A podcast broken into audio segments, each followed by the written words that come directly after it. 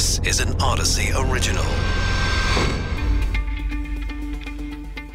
This is Coronavirus Daily. I'm Charles Feldman. And I'm Mike Simpson from the KNX Audacy Studios in Los Angeles. Not the New Year's mashup we were hoping for, the flu and COVID at the same time. They call it Flurona. First case reported in LA County. Add more anxiety to your pandemic bingo cards. Schools in Chicago, they are closing again. The teachers union there voting to go back to remote learning because of the Omicron surge, running up against Chicago's mayor and many parents who have no desire to go back to Zoom classes. Will the same thing start happening in more school districts across the country? And with the rate of new infections setting pandemic records, should we really still be focusing on cases when deciding on restrictions? A growing number of doctors say no. But we start with Flurona. Dr. Timothy Brewer is a professor of epidemiology at the UCLA Fielding School of Public Health. Doctor, do you agree with us that Flurona is like a dumb sounding name for a disease? I, I totally agree with you. I'm, Yeah, see? I'm good with coronavirus and influenza. And flu, I think we can handle that. Okay, so it, it is kind of self explanatory. It's somebody who gets the flu, influenza, and coronavirus infection at the same time. How much of a concern is that really? So the, the concern is that both of these viruses can cause serious disease, but there's no concern that this is somehow new or novel or different. In the original outbreak in Wuhan City, they actually uh, tested 213 SARS CoV 2 infected patients between January and March of 2020. And 45% of them, or 97, were co infected with influenza A. So I'm not sure why anybody is surprised that two respiratory viruses that co circulate at the same time of year can cause co infection. Should people who maybe get both be extra worried? I mean, I imagine your immune system is having a hard enough time dealing with one, but now you've got both.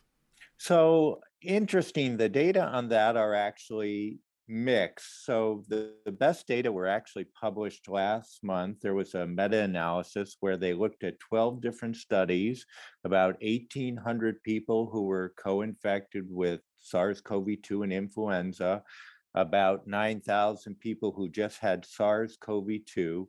And there was really no risk either in death or hospitalization ending up in an ICU or on a mechanical ventilator. However, that having been said, there is some data out of the United Kingdom where they looked at 58 co infected individuals and they compared them with people with SARS, and they found, at least among those 58 individuals, there was a higher mortality rate with, with co infection. Okay, so for those people who are so inclined to panic and hit the panic button, which one do you panic the most about if you have both? Uh, do you hit the panic button because your doctor says you got the flu and you hit the, the button because of the flu or because you have the COVID or both? So, so panic is usually never the right response to But, any but problem. you're right, but it, but it is what a lot of But it people is the do. response for so Yeah. many people. right right and but we clearly are are jumping into into panic mode so uh, the, the short answer is it depends on on who you are so both diseases are more likely to cause problems in the elderly in people who have comorbid disease particularly heart and lung disease are immunocompromised or who are overweight so those are the individuals who should be reaching out to their healthcare providers because we actually have treatments now for both viruses. And so they should be getting in touch with their healthcare providers and finding out what do they need to look out for and to do. Do you think there's people out there that have kind of forgotten about the flu? Because we didn't really have it last year, and we're so concerned with COVID. Uh, One of our reporters has a story today, and, and he's got a quote from somebody saying, You know what? People keep testing negative, but they feel so bad, and then they wonder why, and they go, Oh, right. It's the flu. No, no, you're exactly right. To put it in perspective, the CDC estimated that we had approximately about 2,500 or so hospitalizations from influenza last winter. In a typical winter, you would expect somewhere between 200 and 400,000 hospitalizations from influenza across the country. So SARS CoV 2 definitely displaced influenza last year because of all the things we do to protect ourselves against SARS CoV 2 work for influenza. So, physical distancing, mask wearing, staying home when you're sick, washing your hands will protect you against influenza as well as SARS CoV 2. And needless to say, but I'll say it anyway, people should be getting both the flu shot and the COVID shots, right? Definitely. So, the single most important thing you can do to protect yourself and those around you to either virus is to be vaccinated. And if you're already vaccinated against SARS CoV 2 and eligible for a booster, getting a booster will help protect you against Omicron. Dr. Timothy Brewer, professor of epidemiology, UCLA Fielding School of Public Health.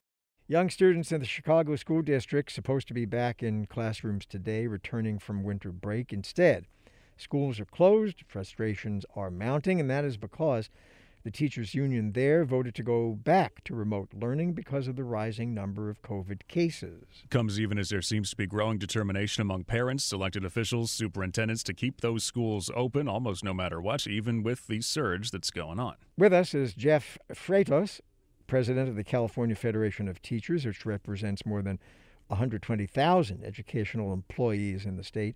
Uh, is what we're seeing in Chicago, teachers demanding a return to remote learning during this COVID surge, is that going to replicate in other school districts across the country? We are working with the governor. We are working with our school districts as much as we can. Um, and our priorities are to keep schools open and safe. And, that, and that's the connection there open and safe. And uh, there, um, there may be situations in which uh, school districts need to look at alternatives. Um, but our priority, uh, working with our locals, local leaders, look working with our districts, school districts, uh, making sure that the opportunities for students are there. And uh, and we we're also working with the governor, and the governor released a statement with us signing on to it uh, just a couple weeks ago that we are focused on trying to keep our schools open and safe. But the priority is also the safety there. Okay, so if I'm a parent, I'm hearing both those things, and it doesn't seem like it's a total yes, we're going to keep them open because if safety means they have to close, then they've got to close again or go back to online learning. So, what are the levels where it's deemed unsafe? Um, so th- there are uh, situations. Of, the governor has put out uh, programs throughout the, the, the state to work with the county health offices to to look at what's going on in the districts, um, what the case rates are, what the um, absenteeism um, in terms of employees and what the absenteeism of the students. And, and we need to provide that education where and meet the students where they are. Um, there, there are no particular benchmarks because we're not trying to um, have a remote situation. We're trying to keep these open. Um, so we're leaving it up to the experts in the medical field um, to make those decisions. So there are many, they've the, the governor and the state uh, health department has increased and boost, uh, boosted the number of people to do this at each of the county levels to go in and investigate what's going on. So uh, again, leaving it up to uh, those medical professions to see um, if there is a situation. I haven't heard of any situation since we've opened up in the fall where schools have closed um, in the state of California. Um, and um, we're working with uh, those agencies and those local school boards um, and those school agencies to make those right decisions. Um, some school districts have not opened this week. Um, and so, uh, and that was on the, the, natural. Those were calendars that they created hmm. uh, well before the COVID situation. They they took three weeks off during winter break, and those were those decisions. And they are finding that they are coming back or, or being able to plan more safely after um, during this particular week. The ones that opened this week, and what we saw San Francisco, are having more problems because we are finding that there are high rates of, of COVID cases among our educators, among the school workers, and it's making it very difficult to staff. And that's what a situation um, so, um, where the, right. the, the, union is focused on keeping the schools open. So here, here's Jeff. Here's where I think uh, parents get confused because I think they, they look at, say, these two cities, Chicago and Los Angeles. Transmission of COVID, uh, especially the Omicron variant, pretty high in both places. Both have very large school districts, right? And yet, one city, Chicago, chooses to go one way, schools shut, the other, say Los Angeles, open. And I think parents get confused and they think, well, we're all people, we all are subject to the same uh, repercussions from an illness. Why these two very different approaches? Um, I can speak to LA because that's in California. Um, I don't know the true relationship in Chicago, but I can tell you in LA that the school district, the administration, and the the, the educators and the unions in LA have been working hard to work together on this. Um, they have ever since the beginning had a testing program, a regular testing program program for educators and students, um, and they have it have had that in place. Uh, the governor has worked with the school district to get, um, uh, I think we're looking to get uh, enough tests to get a, a, testing in program and to help distribute that. And that's what they're working together on in LA. What I'm hearing and reading, like everybody else in the news, is that that was not working in Chicago. There were benchmarks that they were trying to do to provide to make sure that testing, masking, and vaccinations were in place to provide the safest education system and, and, and from what I was reading, I'm not in the situation there in Illinois, um, but what I was reading is that was not working um, with the leadership of that school district, um, which is the mayor of Chicago. In LA, they were definitely working and are working very uh, tirelessly with the school district um, to make sure that everything's in place to have a safe return. Jeff Freitas, president of the California Federation of Teachers. Short break, and then focusing on the severity of illness, not the number of infections. Maybe that's how to gauge the true impact of COVID.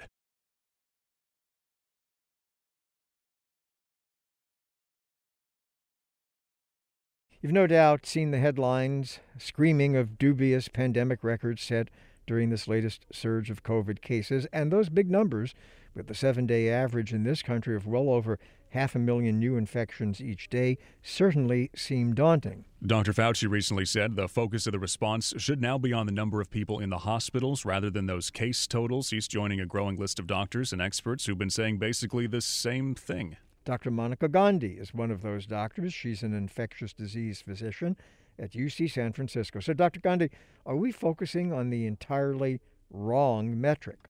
So, you know, I think the cases were tremendously important before vaccines, but in after and especially in the case of Omicron, which is spreading so, so fast, we really have to think about why did we even worry about cases before? Why? Because people could get sick, people could be in the hospital.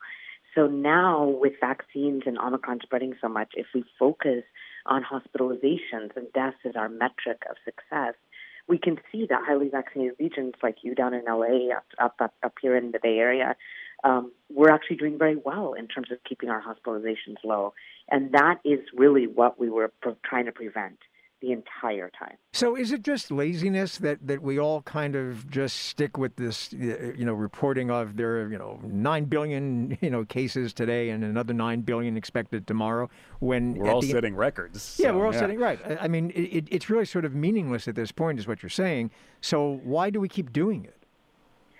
I think we do it because there was still this idea in some people's minds that we could contain the virus and it actually is really um, not anyone's fault that we couldn't contain the virus, but the virus itself.